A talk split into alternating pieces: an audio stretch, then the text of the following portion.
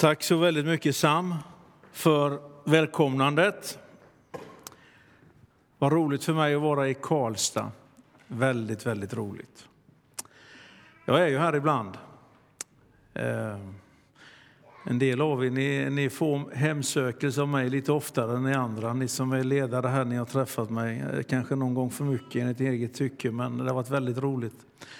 Och nu känner jag att det är skönt att komma hit, för jag tänkte det när jag satt och tittade på svenska eh, hockeylandslaget, att det är länge sedan det inte var med spelare varken från Färjestad eller HV71, men nu är vi i den tiden så vi får försöka trösta varandra så, så gott det går.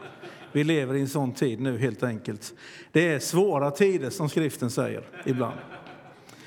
Nu ska vi ägna oss åt mycket viktigare saker än sådana banala trivialiteter som att åka på en hal bana och jaga en puck. Jag tror att anden har sagt till mitt hjärta att jag ska uppmuntra dig, du som fruktar inför det som kommer. Det tror jag. Så om du är där i läget att du känner att du räds inför någonting, du ser ingen riktig framtid, du funderar över något steg du är på väg att ta. Om du lever där just nu, då tror jag att du ska tänka så här att Gud älskar dig så mycket så att han har sagt till någon i hjärtat på något sätt liksom att tala om detta. Och det handlar bara om att han vill uppmuntra dig att få mod att ta det steget. Jag vet inte vad du är i livet, det kanske är någon sjukdom som du har och något som ligger framför dig. Eller du kanske sitter här och ännu inte har bestämt dig för att ta emot Jesus som din frälsare. Du är orolig kanske för vad ska de andra tänka, vad ska familjen tycka? Du kanske tänker på att du skulle låta döpa dig och gå dopets väg och du tänker hur blir det, vad ska alla säga? Det kanske är någon utmaning då på din arbetsplats, vad vet jag, var du finns någonstans. Men det är väldigt vanligt och väldigt mänskligt att vi räds inför det som kommer och att vi lever i fruktan i våra liv. Och därför tycker jag det är så skönt med detta evangelium, där Jesus säger att en av de viktigaste sakerna han säger, det är att vi behöver inte vara oroliga när vi är med honom. När han står till lärjungarna precis innan han ska lämna jorden och han talar till dem i Johannes 14 så säger han de här orden som är välkända för den som har gått på många möten. Inte lika välkända för den som har gått på för, få gudstjänster. Men Jesus han tittar, jag tänker att han tittar lärjungarna djupt in i ögonen. Han vet om hur deras liv kommer att bli och han säger till dem i det 14 kapitlet i Johannes evangeliet, den 27 versen. Frid lämnar jag kvar åt er. Min frid ger jag er. Jag ger inte det som världen ger. Känn ingen oro och tappa inte modet tycker det är så skönt med Jesus att han, han vet hur det är, han vet hur jag är och han vet hur du är. Han, han vet att vi är inga övermänniskor. Och det är som att Gud genom hela historien gång på gång har viskat i människors öron, var inte rädd, var inte orolig. Och jag önskar att du skulle få känna, höra, uppleva det den här eftermiddagen. Att du behöver inte vara orolig. Det finns en tro att få tag på. Timoteus som är lite trött på att tjäna Herren, han får ett ord från Paulus och han säger blås liv i de nådegåvor. Och, han, och så säger Paulus, kom ihåg Timoteus, du vet vi har inte fått modlöshetens ande utan vi har fått kraften och vi har fått frimodighetens ande. Det är den anden vi har fått ifrån Jesus. Det är som att han behövde påminna honom om det. Och vi är ju där ibland du och jag. Och du vet, det som ibland är lite obehagligt med detta med vår rädsla, det är att vi förlorar någon möjlighet i livet på vår arbetsplats, vi får en utmaning och tar ett nytt ansvar och vi känner oss så bekymrade och rädda för att gå in i det där. Så vi kanske förlorar en öppen dörr som Gud har berett åt oss känna oss oroliga när någon, vi tänker att vi skulle bygga relationer med någon granne eller någon kompis eller någonting. Och så är vi liksom så oroliga, vad ska de tänka, vad ska de tycka? Och så förlorar vi någonting. Nu vet jag inte om den här håller för en fullvuxen person, gör den det? Ja, det gör den. Du vet, Sören Kierkegaard han säger så här. Han säger att inte våga, säger han. Det kostar någonting. Och han säger att, att, att, att våga, säger han, det är som att förlora fotfästet en liten stund. Men att inte våga, det är att förlora sig själv. Och gång på gång så har jag känt att jag står liksom vid en kant så här, jag vet inte, vågar jag ge mig ut? Nu ska jag inte utsätta er för ett hopp härifrån.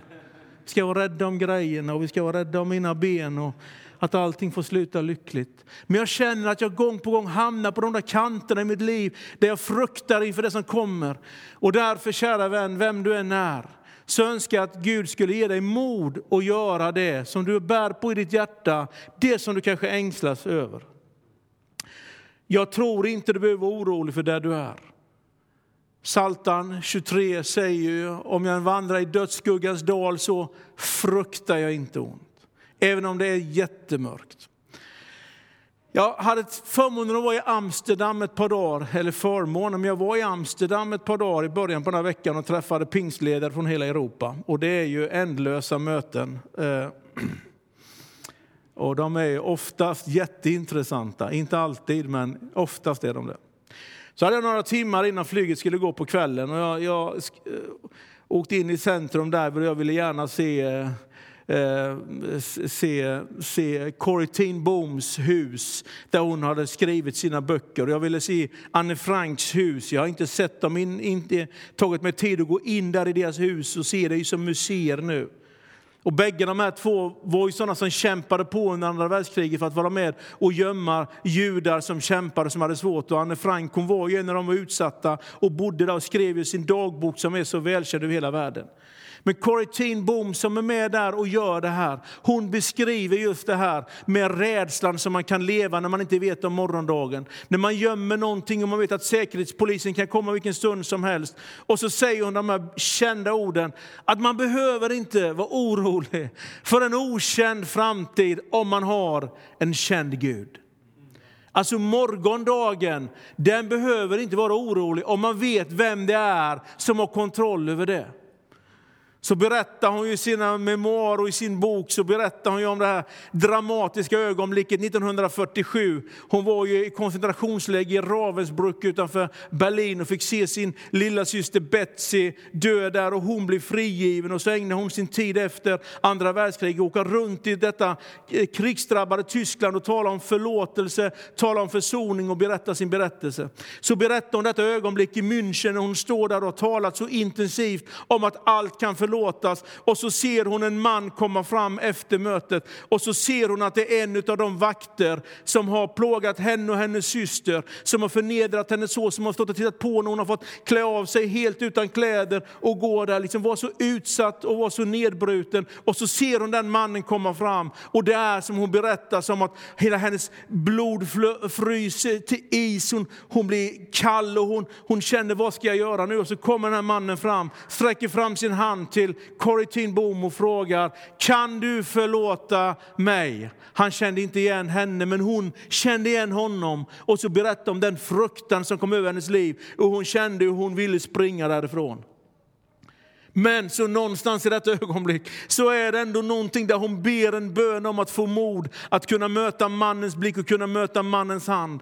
Blir påmind om det budskap som hon förkunnar och så sträcker hon fram sin hand. Det är som det är mekaniskt och hon är livrädd hur hon ska reagera och vad som ska hända. Så tar hon den här vakten, hennes plågoandes hand och så säger hon till mannen, jag förlåter dig. Och så beskriver hon att det är som en elektrisk ström som kommer över henne, som börjar i hennes axlar, som går igenom hennes kropp, som går rätt ut genom armarna. Och hon känner hela sin varelse och hon känner, det ögonblicket så förstod jag mer än någonsin vad Guds närvaro i en människas liv. Du vet, om man inte ibland vågar utsättas för det där obehagliga, kanske att förlåta, kanske att möta en människa som gjort oss illa, att ta det steget så riskerar vi att förlora någonting. Därför kommer fruktan att vara din och min fiende här på jorden. Men med honom så får vi vara frimodiga och vi kan gå framåt. Det verkar som att när Gud ger uppdrag till dig och mig så är det några saker han säger. Jag tänker på lärjungarna när de ska gå ut och, eh, och predika evangelium i hela världen och missionsbefallningarna. Och sen går ut i hela världen och gör alla människor till lärjungar. Han ger dem ett jättestort uppdrag. De är inte så där kaxiga och de är inte så där väldigt frimodiga, men de får ett väldigt uppdrag utav Jesus. Gå ut i hela världen och gör alla folk till mina lärjungar. Men så säger han de där viktiga orden och han säger att jag kommer att vara med er varje dag in till tidens ände. Och det är som att varje gång som Gud utmanar en människa så lovar han också människan att vara med henne, att stå vid hennes sida, att backa upp henne, att stötta henne, att vara jättenära. Så när du får liksom mod att ta de där stegen som känns lite obekväma i ditt liv så är jag övertygad om att det står en jämte dig som också vill viska i ditt öra. Var inte rädd för det som kommer. Var inte bekymrad för jag är med dig, jag ska vandra vid din sida.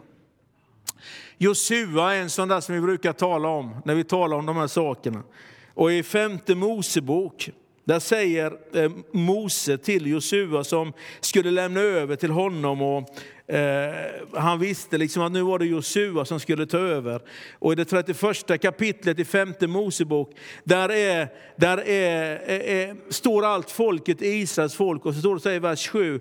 Mose kallade Josua till sig och sa till honom inför hela Israel, var frimodig och oförfärad, ty du skall gå in i detta land som Herren med ed har lovat deras fäder att ge dem, och du skall få utskifta det arv åt dem. Alltså Moses säger till Josua, Josua, var nu inte rädd, var frimodig, var inte rädd, var inte orolig. När vi kommer till Josuas första kapitel, då är det inte bara Moses som säger det till Josua, utan då står det att Herren, att Gud sa också till Josua, Josua, var nu inte rädd, var frimodig och var oförfärad. Och en tredje gång så säger Gud till honom, har jag inte befallt dig att du ska vara frimodig och oförfärad. Vad betyder det? Jo, jag tror det betyder att det där handlar inte bara om en känsla i ditt och mitt liv, utan det handlar om liksom någonting som Gud har sagt, var inte rädd. Det handlar inte bara om att jag känner mig orädd, utan det handlar om att jag faktiskt får gå på någonting som har med tro att göra i mitt liv. Att Gud, du har sagt att du ska vara med mig. Jag är inte säker liksom på att känslosvallet alltid är med, utan jag tror ibland får vi sätta vår tro till Gud och tänka Gud, om jag nu tar det här steget så ska du vara med mig. Gud, om jag nu tar emot dig som min frälsare, om jag ber om syndernas förlåtelse, så vill jag tro att du ska vara med mig och hjälpa mig med mina relationer i min familj. Om jag nu tar det här steget och låter döpa mig, Gud, så räknar jag med att du ska också vara med mig när jag ska berätta det för mina kompisar, för mina vänner. Gud, om jag nu bestämmer mig för att gå tillsammans med dig i någon kallelse som du har gett mig, så räknar jag med att du ska vara med mig. När du ska ta upp ett samtal med din man eller med din fru om ett bekymmer som du tycker har i ditt äktenskap och du är så rädd för att ta det där steget, så hoppas jag att du skulle få mod den här eftermiddagen och ta det steget och veta att när du sätter dig i det samtalet, när du tar upp de sakerna, så sitter du inte där själv utan det är en som kommer och viskar i ditt öra, var inte rädd och var inte orolig för jag ska vara med dig. När Gud ger oss ett uppdrag så lovar han alltid att vara med dig och mig. Jag skulle kunna berätta massor med sådana berättelser ifrån mitt eget liv. Där jag konstaterar att jag har rört mig i en riktning där jag inte har känt mig helt säker. Men där jag också har känt detta stora med. Att Jesus har varit med mig och hjälpt mig. Så där du är, utmaningen på arbetsplatsen, utmaningen i din familj, utmaningen i de relationerna. Om det är någon som ska förlåtas, om det är någon du ska tala med, om det är en ny situation du ska in i om det är en osäker framtid, om du är ung och du tänker hur ska det gå med allt detta, att du går. Att du går, att du rör dig, att du tar ett steg och räknar med att Gud kommer vara med dig. Det finns ingenting att frukta i det som ligger framför. Det finns en som heter Jakob i Gamla Testamentet. Det står om honom i Första Mosebok, eh, 25 kapitel, lite grann framåt där. Och det 28 kapitlet så är han på en plats som heter Betel. Och där i Betel så har han en utmaning. Han håller på liksom att kämpa lite grann med sin brorsa och det är olika grejer. Och när han sover där på natten så får han se liksom en dröm och så får han se liksom en stege till himmelen och en massa saker. Och då säger Jakob de här förunderliga orden. Att du var här Gud, det visste inte jag.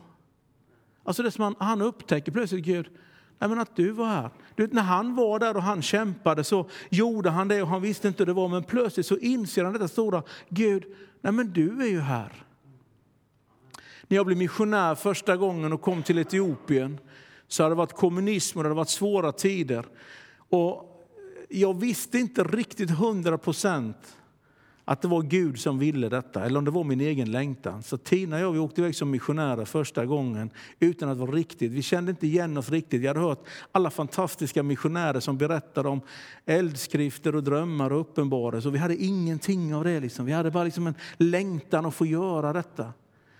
Och så kommer vi till Etiopien och vi lever med detta. Vad är det vi gör? Har vi gett oss in i rätt saker? Så kommer ihåg, jag är på ett bönemöte och så är det en, en gammal man i Etiopien. En, en, en, en, som inte kan så mycket engelska och jag kunde ingen amarinja, ingen sedaminja, ingen orominja, ingen tigrinja. Jag kunde liksom småländska och lite engelska, eller mycket engelska kunde jag väl sådär va? men han kunde inte mycket. Men så famnade han mig vet du, och så viskade han så här i mitt öra. God is here, son. God is here när han säger de orden, då får jag den känslan som Jakob hade. Jag känner liksom att, nej men Gud, jag är inte vilse. Jag är liksom inte borta, jag är inte ute någonstans. Utan Gud, du är här och du var här långt innan jag ens var här. Jag är liksom på en väg som du har förberett i mitt liv. Och ibland behöver man få uppleva det och känna det.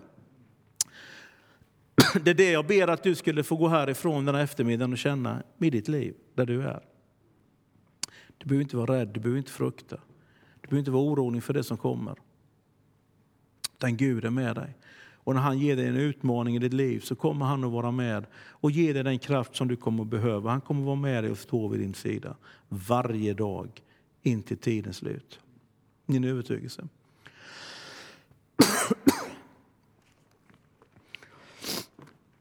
Är det tråkigt?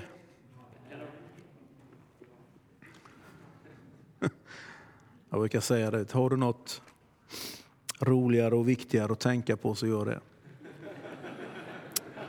Du kan missa någonting, va? men eh, är det något eh, hemma med renoveringen där i garaget som inte är klart så, och tanken far iväg så får vi leva med det. Kanske gå och köpa bandet efteråt, jag vet inte. Jag tar några, några saker till som jag skulle vilja berätta och säga, som jag har på mitt hjärta. Och vi läser från Jesajas 41 kapitel, Jesaja 41. Där säger profeten så här, Gud säger genom profeten. Vers 10. Frukta inte, ty jag är med dig.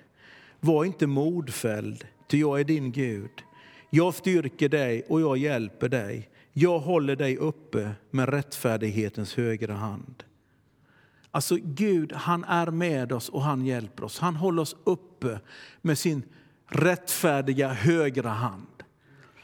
När du kommer fram till Uppenbarelseboken så är det en sån skön bild där. Eh, när Johannes är på Patmos. Det är en av Jesu lärjungar som sitter där och han är fängslad och han är förföljd och han har blivit förvisad till den här ön och så får han syner och uppenbarelse. Och i det första kapitlet i Uppenbarelseboken så är det en sån fantastiskt skön bild av detta. För att där blir Johannes, han blir helt livrädd när han får se Gud komma där. När han får se den här uppenbarelsen så blir han rädd. Han ser en, en gestalt liksom som, som ser ut som gyllene brons. Och det var som det glödde i smältugnen och hans röst var som rösten av stora vatten. Och så står det, i sin högra hand höll han sju stjärnor och ur hans mun kom ett skarpt tveeggat svärd och hans ansikte var som solen när den lyser sin kraft. När jag såg honom då föll jag ner som död inför hans fötter och han la sin högra hand på mig och han sa, var inte rädd, jag är den förste och den siste. Jag är den som lever, jag var död och se, jag lever i evighetens evighet och jag har nycklarna till döden och till dödsriket. Alltså det står att, att, att den här gestalten som kommer, Jesus, Gud, håller liksom stjärnorna i sin högra hand och eh, duktiga exegeter de funderar över om det där är församlingsrörelserna. Det kan ni fråga Sam sen, liksom vad det riktigt betyder. Eh, längst ner i djupet så kan han grotta ner sig i det en stund och så vidare. Men det är i alla fall liksom en tanke om Guds allmakt som han har i sin högra hand. Han håller själva världsalltet och universum i sin högra hand. Men sen står det när det Johannes stackaren faller ner och han blir livrädd, då står det att han tar sin högra högra hand och lägger den på hans axel och säger, du Johannes var inte rädd, jag är den första och den sista. Jag var död men se jag lever och jag är här till evighetens evighet. Det är så som att Gud, när det finns en stackars människa som blir rädd, då är det som att han tar hela världsalltet, det han har i sin högerhand, det lägger han liksom åt sidan en stund för att det finns en enskild människa där som behöver en hand på en axel och som behöver ha hans ord och hans värme som säger kom igen, var inte rädd. Jag lever och jag är med dig. Det har jag bett att du skulle få känna den här eftermiddagen, du som lever just nu i ett läge där du fruktar eller tänker eller är orolig för morgondagen. När du tänker på dina barn, dina barnbarn, när du tänker på ditt liv, när du tänker på dina utmaningar, att du känner det. Så har jag bett till Gud att du liksom som Johannes skulle få känna att Gud liksom lägger sin hand på din axel och att du får känna att just nu är det bara Gud, han är med dig och han säger, du kom igen, var inte rädd, var inte orolig, jag är med dig. Dit du går, dit går jag. Och där du tror att jag inte är med, där har jag redan varit. Och jag är alltid före dig och framför dig. Vart du än är på väg. Var du än finns i livet. Psalm 139 är en, en, eh, en fantastisk psalm. Står det så i vers 7. Vart ska jag gå för din ande? Och vart ska jag fly för ditt ansikte? Får jag till himmelen så är du där. Bäddar jag åt mig i dödsriket, se, då är du också där. Tog jag morgonrodnadens vingar och gjorde mig boning ytterst i havet så skulle också där din hand leda mig och din högra hand fattas mig. Du vet, det finns ingen plats som är så långt borta utan att Gud är med dig. Det finns ingen plats som är så fjärran iväg utan att hans ande finns nära dig. Så att även om du just nu känner att du är liksom borta ifrån honom, du, du, du tänker att du ber men det är som att han inte hör dig, så vill jag säga till dig, du var inte rädd, han hör dina böner. Jag skulle kunna läsa om Jona alla som har gått i någorlunda hederlig söndagsskola har hört den berättelsen om fisken som kommer. Och, du vet, det står om Jonan, han är där i fiskens buk, att han ber och han ber till Gud. Men det är som att Gud svarar aldrig, utan han bara ber och han ropar till honom. Och han är rädd, Gud vart du tar vägen? Du finns inte för mitt ansikte. Och han ropar till honom hela tiden och så vidare. Men det är som att Gud inte hör honom. Men sen så småningom så blir han uppspottad där på en strand och där står han med sjögräs i håret och liksom luktar fisk och livet är allmänt liksom eländigt. Men Gud har räddat honom så plötsligt inser han att det han gjorde där i fiskens buk när han ropade till Gud, den bönen hörde Gud och nu har han hjälpt honom. Så att om du även lever just nu i ett läge där du tycker att Gud inte hör dig. Du Jesaja 45 och vers 15 har en skön vers där det står ungefär som att profeten säger du Gud, du är bra på att gömma dig. Och jag gillar den versen. Alltså, det är innebörden där. Det står lite finare nu, liksom att du är outgrundlig. Men betydelsen är Gud att du är bra att gömma dig när man som bäst behöver dig. Typ så här. Jag tycker jag känner igen mig i det. Liksom, när man bäst behöver honom då känns det som att då plötsligt har han gömt sig någonstans. Men verkligheten, när vi tittar i livets backspegel så konstaterar vi att de stunderna när vi har bett till Gud, när vi har ropat till honom, varit oroliga var han finns någonstans och vi tycker att vi inte får några bönesvar, så är det ändå så att han hör våra böner. Och med tiden så kommer vi att inse att Gud har hört våra böner och Gud är med oss. Det är som att ibland är en slags fördröjning i detta, att vi inte får de här svaren på en enda gång. Men i det läget där du är, där du ropar till Gud, där du längtar efter mer av honom och du tycker att det finns inget svar. Jag skulle vilja önska att du inte är där drabbas av fruktan eller rädsla, att du inte backar hem utan att du fortsätter gå och vandra med honom så att han får vara med och hjälpa dig där du finns i livet.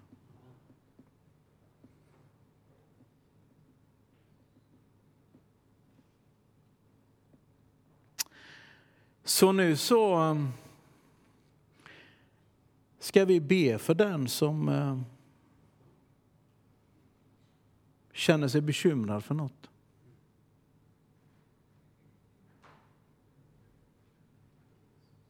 Det kan vara något jättestort.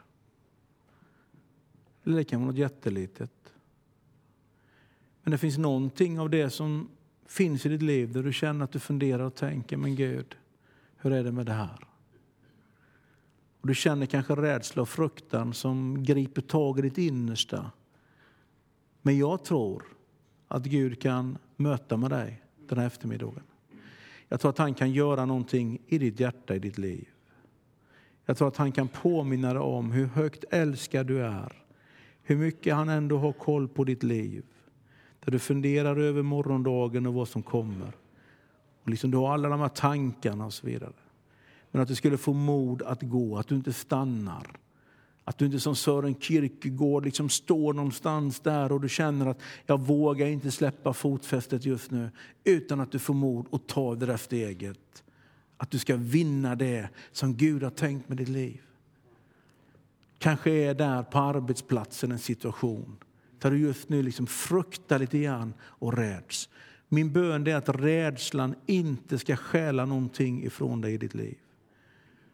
Att du inte heller förlorar det där samtalet som du känner någonstans att du borde ha med en kompis eller en släkting eller någon.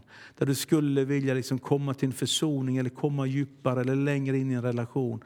Att du inte liksom förlorar den på grund av rädsla i ditt liv. Att du inte förlorar möjligheten att få uppleva detta det Corrie Ten Boom beskriver så om välsignelsen över att ta ett steg i sitt liv som man inte trodde vara möjligt.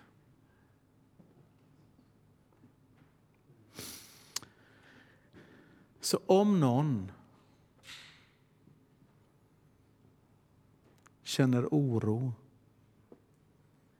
skulle behöva ha liksom lite ny kraft, så kan man få förbön.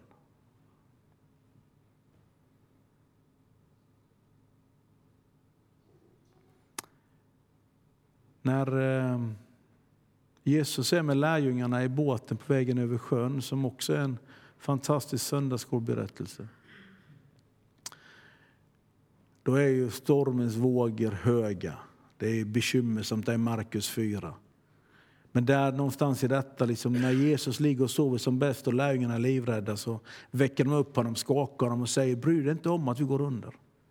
Så ställer han sig upp och så hutar han åt vindarna och säger tig, var stilla och så blir allt lugnt. Och sen vänder sig till lärjungarna och säger, vad är det med er som är så trossvaga i allt detta? Vad betyder det? Jo, det verkar som att rädslan i ditt och mitt liv också faktiskt har att göra med bristen på ande i ditt och mitt hjärta. Det vill säga att den anden som Paulus säger till Timoteus, du Timoteus, vi har inte fått liksom rädslans ande, vi har inte fått den här modlöshetens ande, utan vi har fått en annan ande, vi har fått frimodighetens ande. Därför tror jag att en förbön i en kyrka kan hjälpa dig att ta tag i saker i ditt liv. Därför tror jag att någon lägger händerna på dig och du får ett möte med Jesus och att anden strömmar in i ditt liv kan hjälpa dig att ta steg som du annars inte skulle vågat att ta. Det är min tro, min övertygelse.